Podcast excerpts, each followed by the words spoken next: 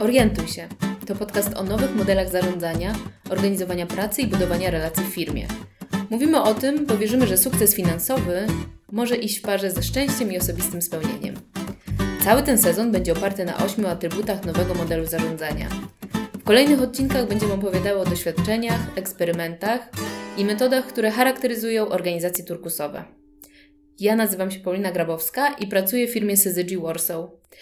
Pełnię tutaj rolę wewnętrznego coacha, e, pomagam zespołom, ale też ludziom w ogarnianiu ich napięć i napięć, które pojawiają się między nami. Poza tym od pewnego czasu opowiadam o tym, co dzieje się u nas w organizacji na zewnątrz. A ja nazywam się Ewa Bocian i jestem założycielką firmy Conscious Organization. Pomagamy organizacjom przejść z tradycyjnego modelu zarządzania opartego na hierarchii na bardziej ludzkie sposoby organizowania pracy i budowania relacji. I ten odcinek będzie na temat transparentności. I myślę, że nie ma co więcej o tym mówić.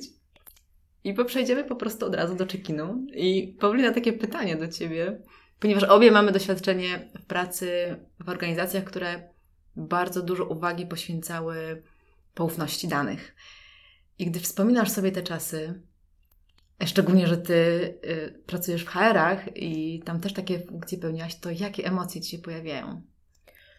Wiesz, ja mam to szczęście, że już się odkleiłam bardzo mocno od tej bańki korporacyjnej i wydaje mi się, że innego świata poza tym gdzie mam dostęp do wszystkich informacji, niczego się nie muszę bać, prawie że nie ma, ale na poczet tego naszego dzisiejszego odcinka zaczęłam wracać pamięcią, co to było, jak musiałam pamiętać o hasłowaniu, o używaniu konkretnych haseł, ciągu liczb, patrzeniu na to, do kogo wysyłam maila, w jakiej kolejności wysyłam tego maila, czy na DW to już powinnam dać te osoby, czy jeszcze je nie powinnam dawać, a może jeszcze na coś nie zwróciłam uwagi, a może się pomyliłam, 15 razy sprawdzałam, czy każda grupa, do której wysyłam, to jest ta grupa, która powinna się dowiedzieć o tych informacjach, które są w tym danym pliku i czy on jest na pewno dobrze zahasłowany, więc te uczucia, które mi towarzyszyły, to po prostu jakieś jedno wielkie napięcie i wielki stres, bo też w organizacji, w której byłam, no ja pamiętam, albo sama sobie wytworzyłam taką baśń o tym, no, że znamy tego Iksińskiego, co kiedyś się pomylił, on już tutaj nie pracuje. Że to po prostu to trzymanie i budowanie mm. na poufności było no, dla mnie pewnie też jaką, jakąś formą władzy, ale też e, no, takim celowym zabiegiem, żebyśmy wszyscy raczej byli ostrożni, bo też nigdy nie wiesz, kiedy jakaś informacja może być wykorzystana przeciwko tobie. Więc też jak sobie e, jeszcze, no zanim zaczęłyśmy, rozmawiałyśmy trochę o tym, jak to było, pamiętam to podsumowywanie w mailach, tak te, te zwane dupokryjki, które się robiło, no to wszystko gdzieś jest unurzane tej e, zasadzie poufności, pewnie też braku zaufania, o którym kiedyś będziemy e, jeszcze więcej rozmawiały. No ale ja pamiętam przeogromny stres i mm. naprawdę myślenie później po nocach, czy się e, odpowiednio wysłało maila, czy odpowiednie też odpowiednie osoby na nim były, ale dodatkowo też pierwszą funkcją, której powinni się każdy, każda osoba powinna się nauczyć wchodząc do jakiejś większej korporacji, to jak cofnąć maila. Ale też sobie rozmawialiśmy o tym, że czasami się okazało, że już się nie dało go cofnąć i wtedy przychodził do Ciebie mail, że wykona, została wykonana próba cofnięcia maila, ale się nie udało. No jedno wielkie po prostu napięcie i myślenie o tym, czy to już jest ten dzień, kiedy ja upubliczniłam jakieś dane, które są absolutnie poufne, bo tak jak słusznie powiedziałaś, no ja zawsze miałam dostęp do wynagrodzeń i do takich, albo do informacji o zwolnieniach, o planowanych zwolnieniach. No koszmar, jeden wielki koszmar, jeden wielki stres i po prostu y, wielkie ropiejące wrzody na żołądku. Mm. Jak tak, jak tak słucham tego, co mówisz,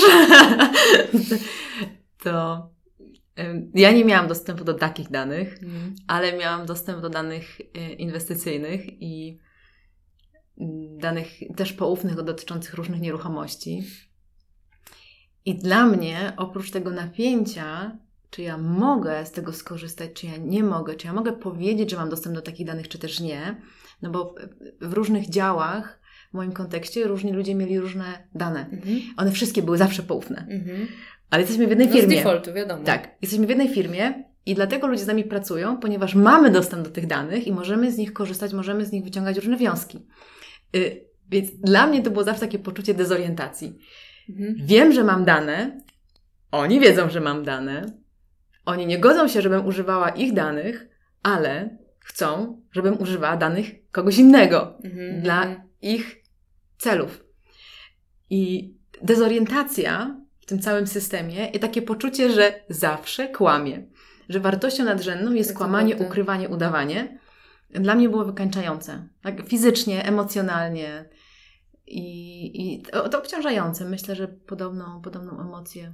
Tak, to, to jest wielkie obciążenie, ale też sobie myślę, ile energii Mhm. idzie właśnie w to, co po pierwsze jakieś opiekowanie się tym swoim obciążeniem, a po drugie właśnie to rozkminianie i takie, ja pamiętam też takie taktyczne zastanawianie się, czy to już, czy już mogę, czy jeszcze nie mogę, ale właśnie ktoś ode mnie, to co zresztą słusznie powiedziałaś, ktoś ode mnie oczekuje, że ja wykorzystam dane innych osób, ale z nich nie będę korzystała, jak tym zarządzić, że jak sobie myślę, ten cały potencjał, który możesz przeznaczyć na tworzenie nowych rzeczy, wymyślanie, jakieś aktywne działanie, eksperymentowanie, o którym już tutaj bardzo często mówiłyśmy, pakujesz w chowanie, ukrywanie, Hmm. opiekowanie się swoim ego, czyimś ego, każdego ego po kolei. Wow, jakby poczułam też ten ciężar i sobie to przypomniałam i takie, o Jezus!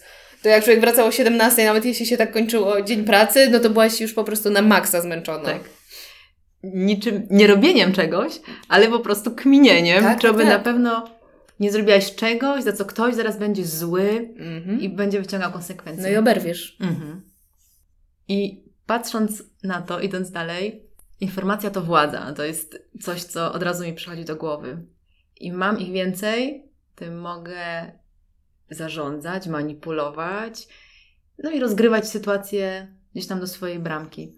I to jest coś, co dla mnie było zawsze największym utrudnieniem w zarządzaniu w ogóle informacjami, ponieważ widziałam, jak, one, jak informacje są wykorzystywane do negocjacji Mhm.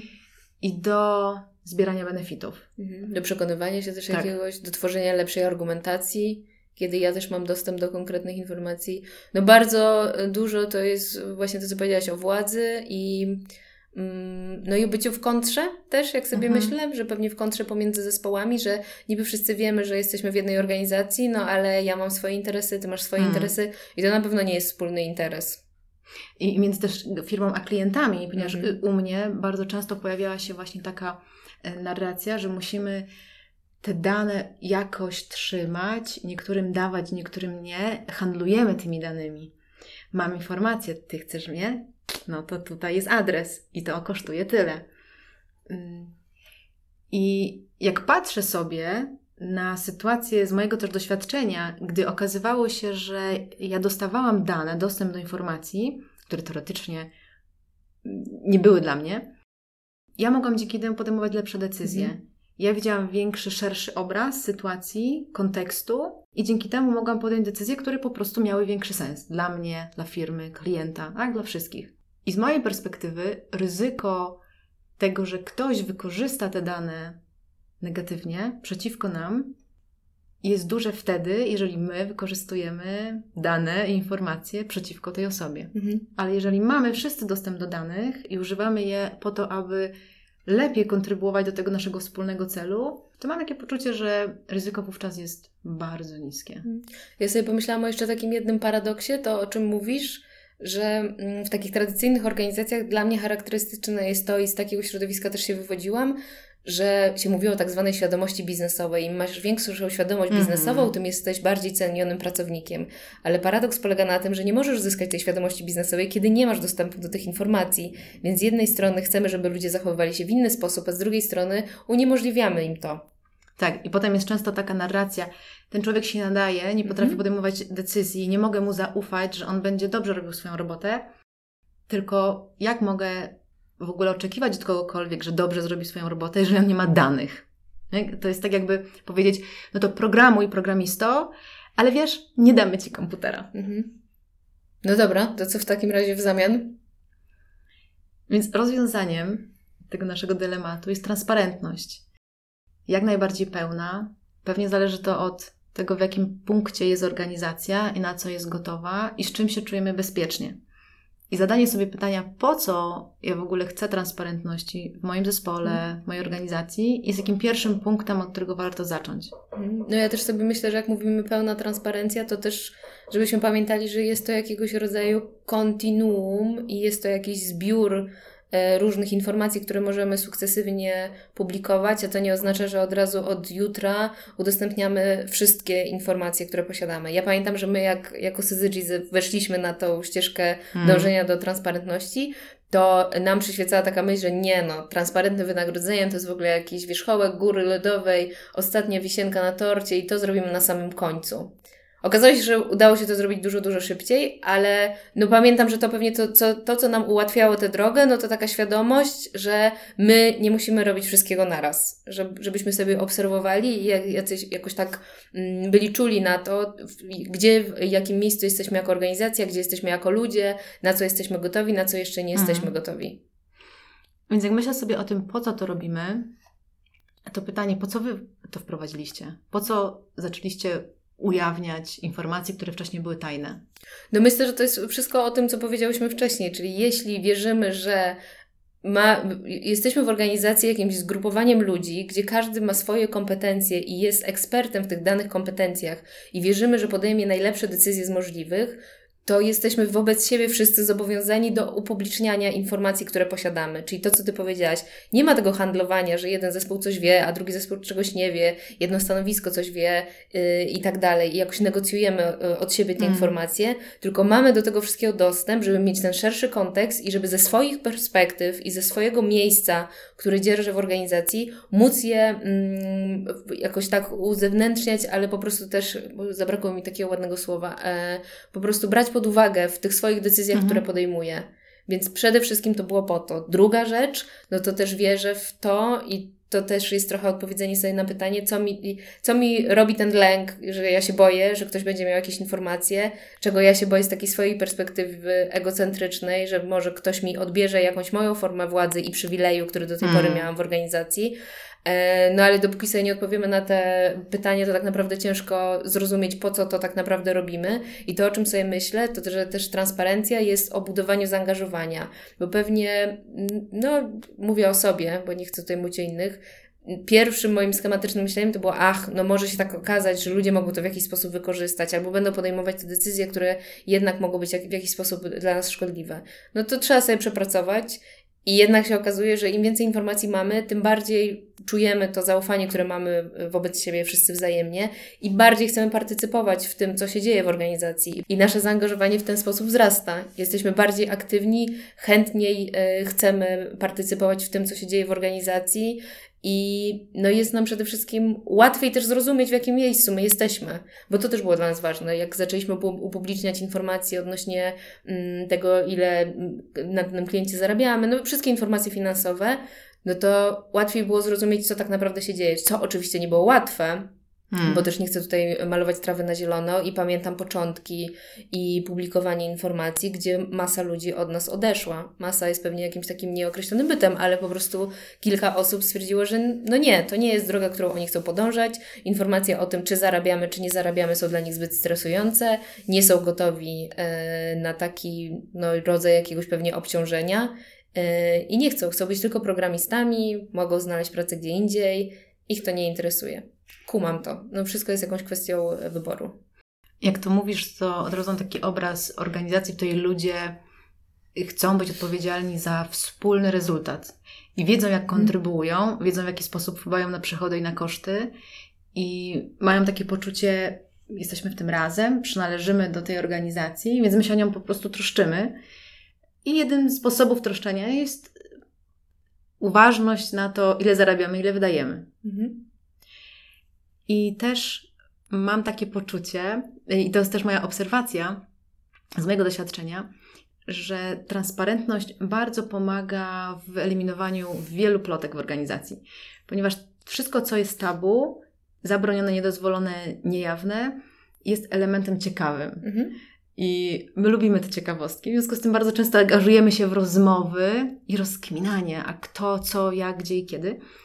Gdy to jest jasne, czarno na białym, okazuje się, że no na początku jest może jakieś poruszenie, ale po chwili przestaje być aż takim istotnym wydarzeniem, taką istotną informacją, żeby o niej plotkować. No bo o czym nie można plotkować, jeżeli wszyscy wiemy, jak jest. Tak. No ja sobie myślę, że to pewnie jest y, naturalne dla nas, że tworzymy jakieś fantazje o rzeczach, których mm. nie wiemy, a im więcej wiem, tym mniej fantazji mogę sobie y, wytwarzać.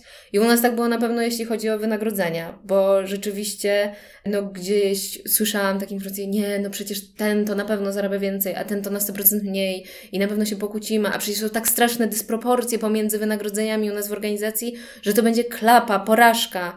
Ja wiedziałam, jak te dane wyglądają. Czy bym je nazywała wielkimi dysproporcjami? No nie, wiedziałam, że tak nie jest. Oczywiście nie powiem, że ich nie było, ale na pewno nie było w takiej skali, jak w tych fantazjach, które my mm. między sobą produkowaliśmy i tych baśniach, które, no jak możesz się domyśleć, urastają do rangi, no jak to z plotką bywa. Na początku jest jakąś małą informacją, a później no to tam się kończy, że jest Iksiński, który zarabia tyle pieniędzy i on jest najbardziej opłacalną osobą, a przecież jest taki straszny. I to naprawdę się kończy. No jeśli nie mamy, jeśli mamy, posiadamy wiedzę na dany temat, no to już nie ma o czym takiego powiedzieć, nie ma o czym fantazjować, nie ma o czym plotkować, nie ma co wytwarzać sobie jakichś informacji i no, ta energia nie idzie też po prostu w to. Hmm. Bo no, no, chcąc nie chcąc, to też w jakiś sposób buduje kulturę e, organizacyjną.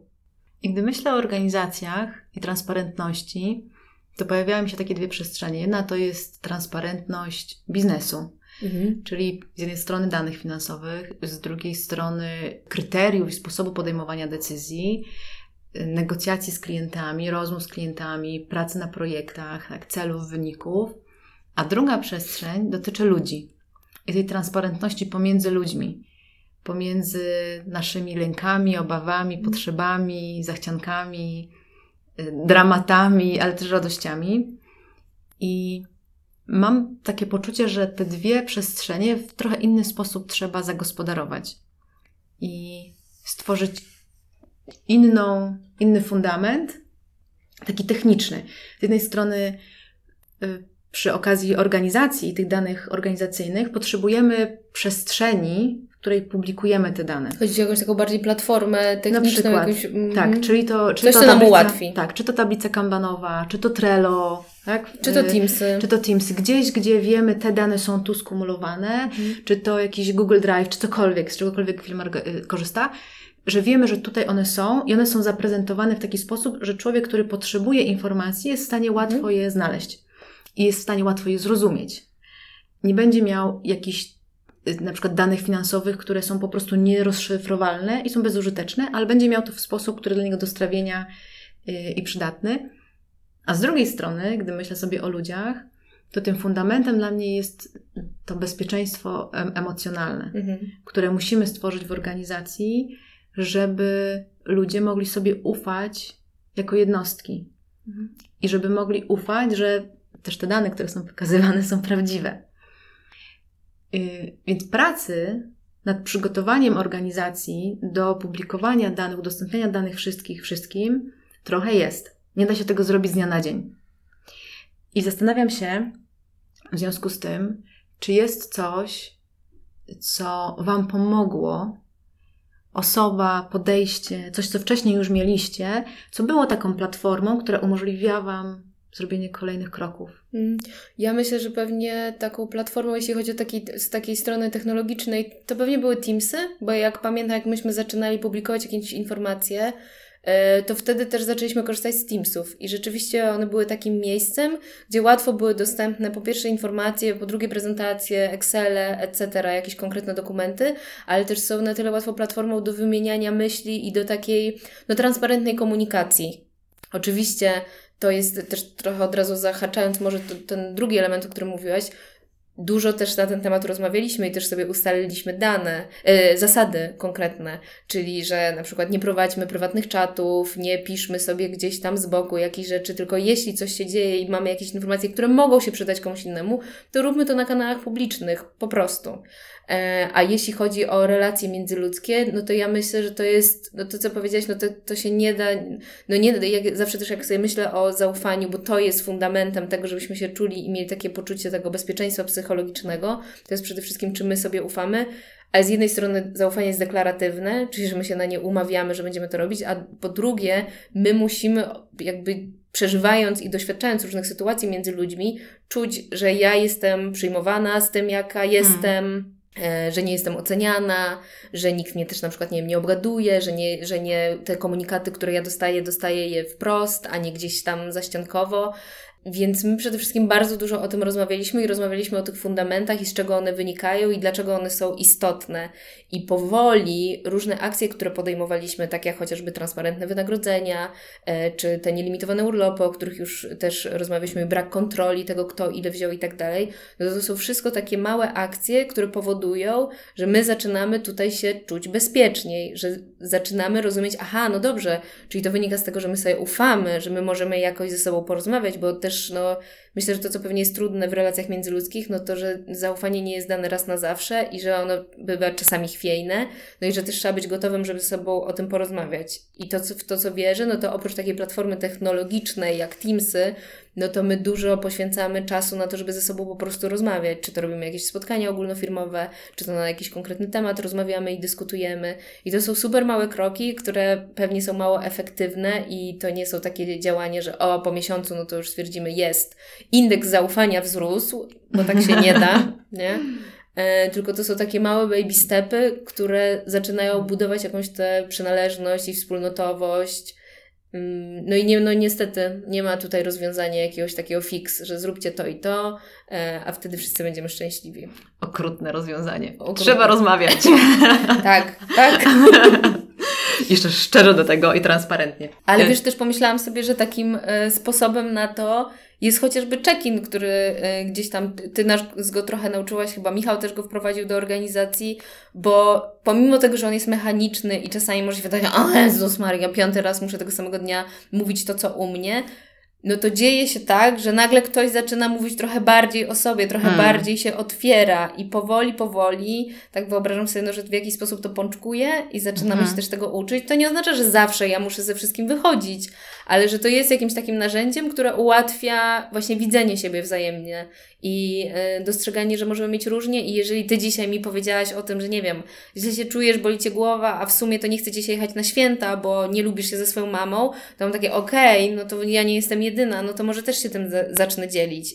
I to mhm. powoli buduje, że zaczynamy się czuć po prostu sobą bezpieczniej i dzielić się jakimiś informacjami. Gdy opowiedziałaś teraz o tych elementach, które są trudne w byciu transparentnym, mhm. czyli mówieniu o tych swoich rzeczach, to narzucają mi się od razu takie kalki, że gdy mamy być transparentni, boimy się często bycia ocenionym. Mhm. Oczywiście negatywnie. No tak. Ale czasami też pozytywnie, tak jak mamy trudność z przyjęciem komplementów i wdzięczności.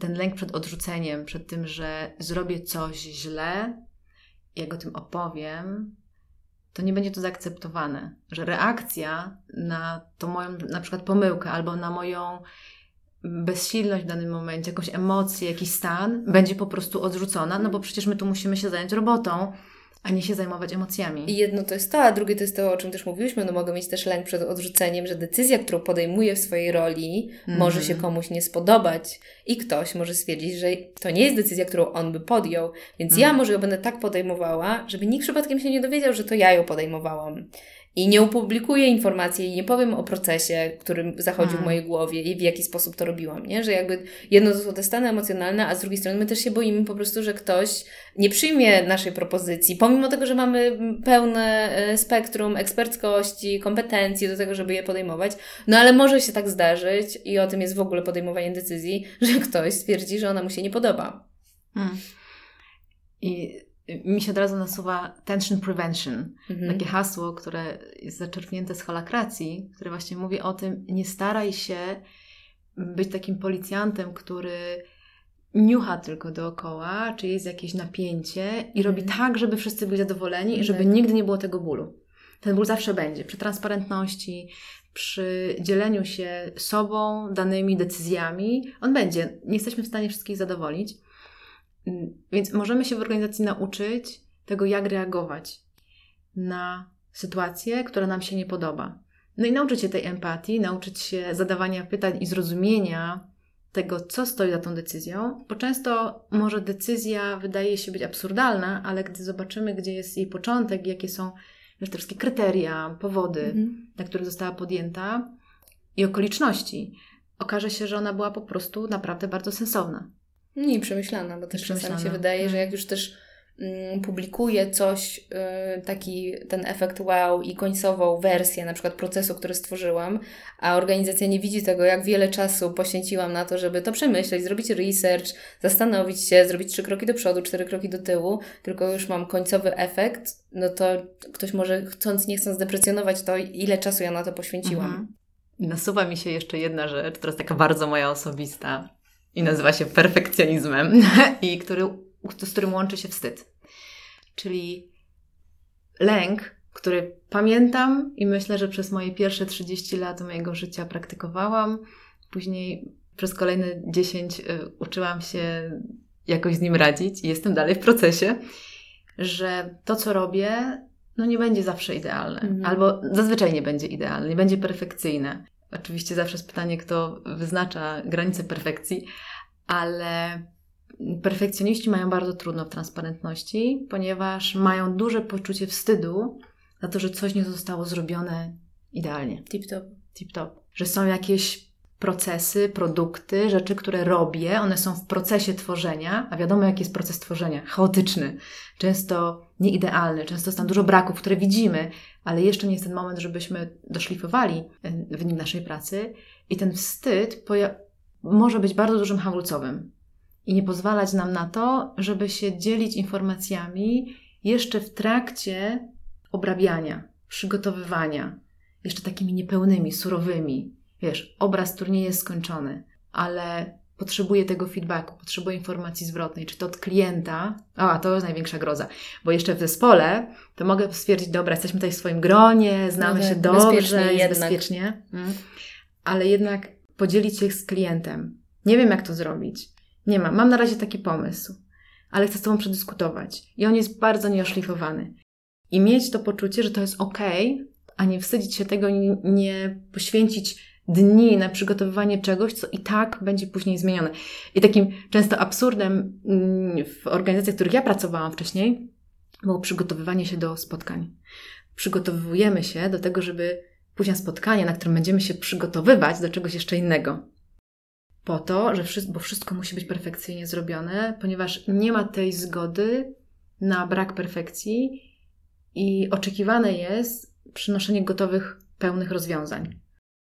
I to powoduje, że my bardzo często spychamy nasze niedociągnięcia, nasze wstydy, nasze, nasze poczucia niepełności gdzieś daleko, daleko i głęboko. No i na koniec lądujemy z brakiem transparentności odnośnie procesu, siebie, czasu, który na to poświęciliśmy.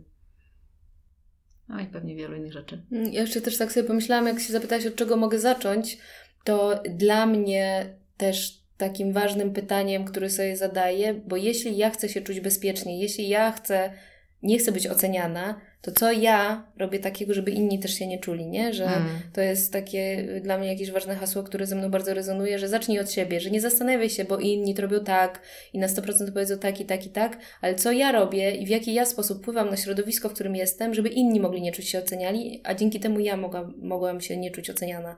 No bo bardzo często to, co projektujemy sobie, jak inni się zachowują, to my się tak zachowujemy w stosunku mhm. do siebie. Tak. Tak, to odbicie naszych przekonań i różnych wierzeń. A dodatkowo też myślę, że dotykasz tego wątku, o którym mówiłyśmy już też w poprzednim odcinku, czyli w ogóle takiej gotowości na proces uczenia się. I ze mną to też bardzo rezonuje, bo perfekcjonizm to jedno, ale ja też lubię być prymuską i lubię też wszystko zrobić najlepiej i lubię być ekspertką od razu.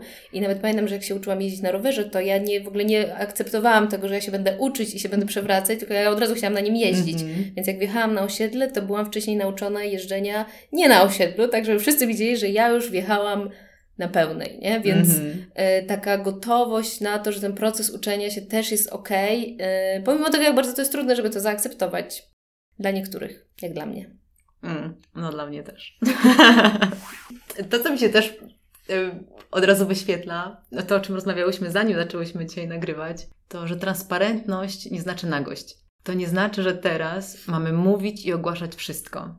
To, że teraz robimy billboardy, że wrzucamy wszystkie informacje, ale chodzi bardziej o to, żeby niczego nie ukrywać.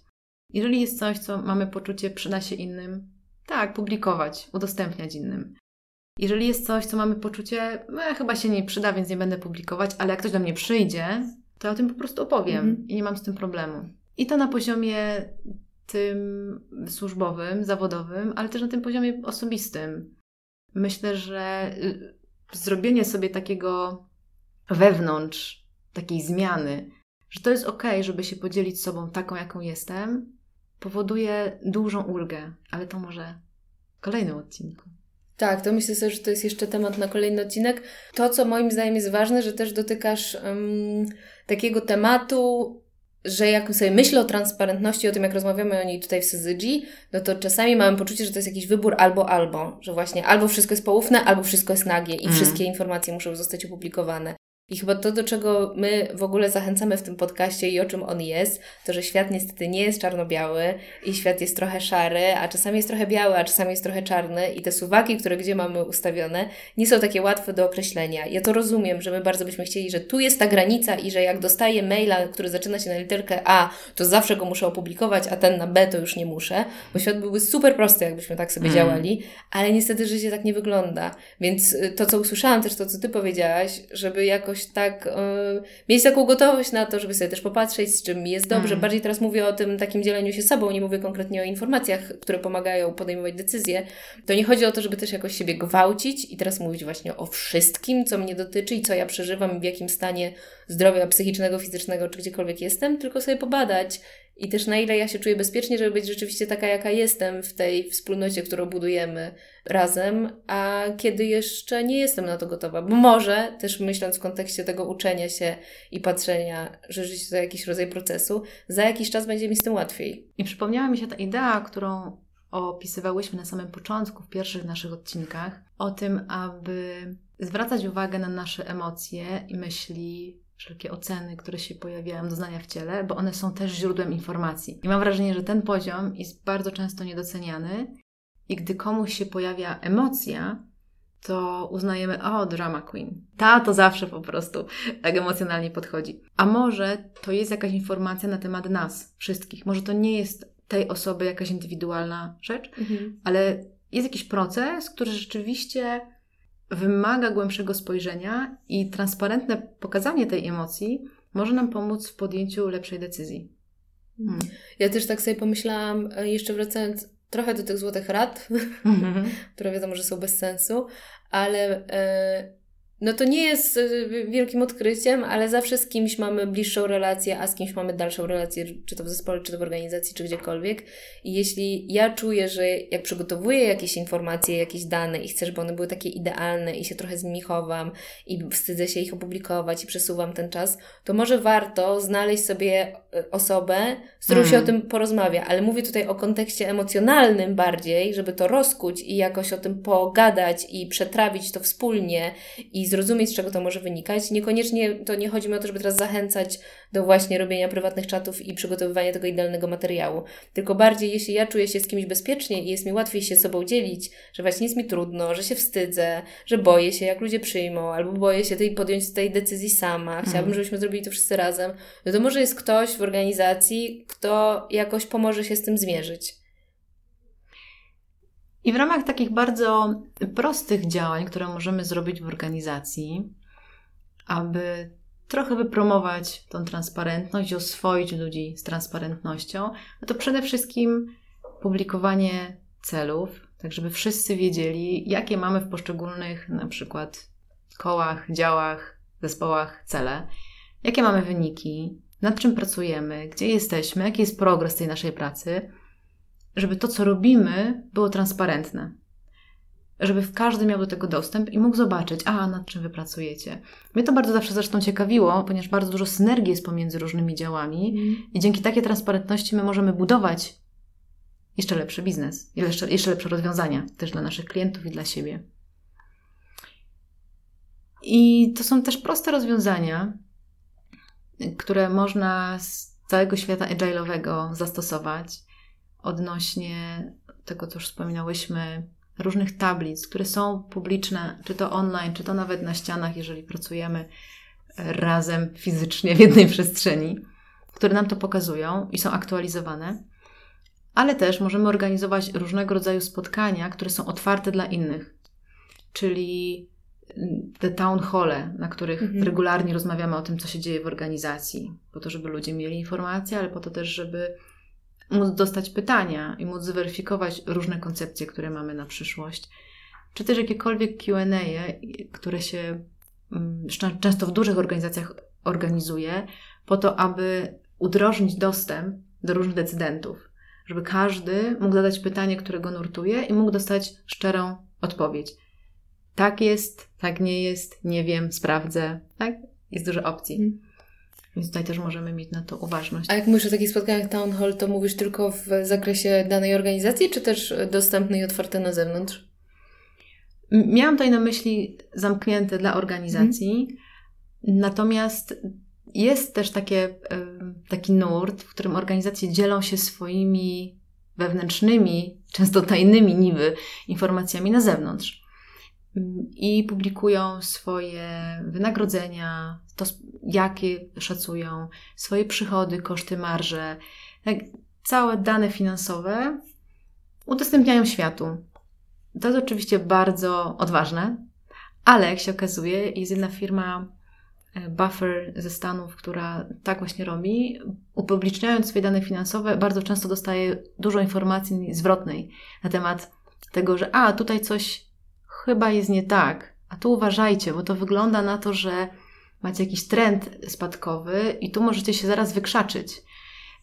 I jest to bardzo ciekawe doświadczenie. Kto by pomyślał, że jak opublikujesz dane, to dostaniesz informację zwrotną od specjalistów w danej dziedzinie, którzy pomogą Ci się rozwijać i naświetlą Ci jakiś punkt, którego Ty nie widzisz. Ale ja też mogę przykład, podać e, przykład nasz tutaj rodzimy, mm. firmy Trafit e, z Trójmiasta, E, i ludzie w Trafit opublikowali cały swój system mhm. wynagradzania i tego, jak do tego dochodzili, co też jest, uważam, że jest wspaniałe, bo wierzę, że wartość da się budować na czymś, co już jest i dzielić się wiedzą, a nie mhm. tylko dla siebie, więc pozdrawiam Trafit z tego miejsca bardzo serdecznie i mhm. jaram się tym, że dzielicie się informacjami od siebie. Myślę, że na ten dzisiejszy odcinek to już tyle. Mam poczucie, że transparencja jest takim tematem, który pewnie jest niewyczerpywalny. E, ja bardzo mocno w nią wierzę, bo widzę wielką wartość, żeby właśnie budować na czymś, co wiem i nie tworzyć takich silosów pomiędzy ludźmi albo w ogóle jednostek, tylko jednak dążyć do jakiejś przynależności i tworzenia czegoś wspólnie. Więc jeżeli Wam się podobało, subskrybujcie, lajkujcie, dzielcie się naszym podcastem z innymi. Może trafi do tych, którzy tego potrzebują. Jeśli ktoś jeszcze tego słucha, to nasz podcast od tego tygodnia będzie pojawiał się także na Apple Podcast i Google Podcast. I oczywiście Spotify. Cudownie. Do zobaczenia. Pa!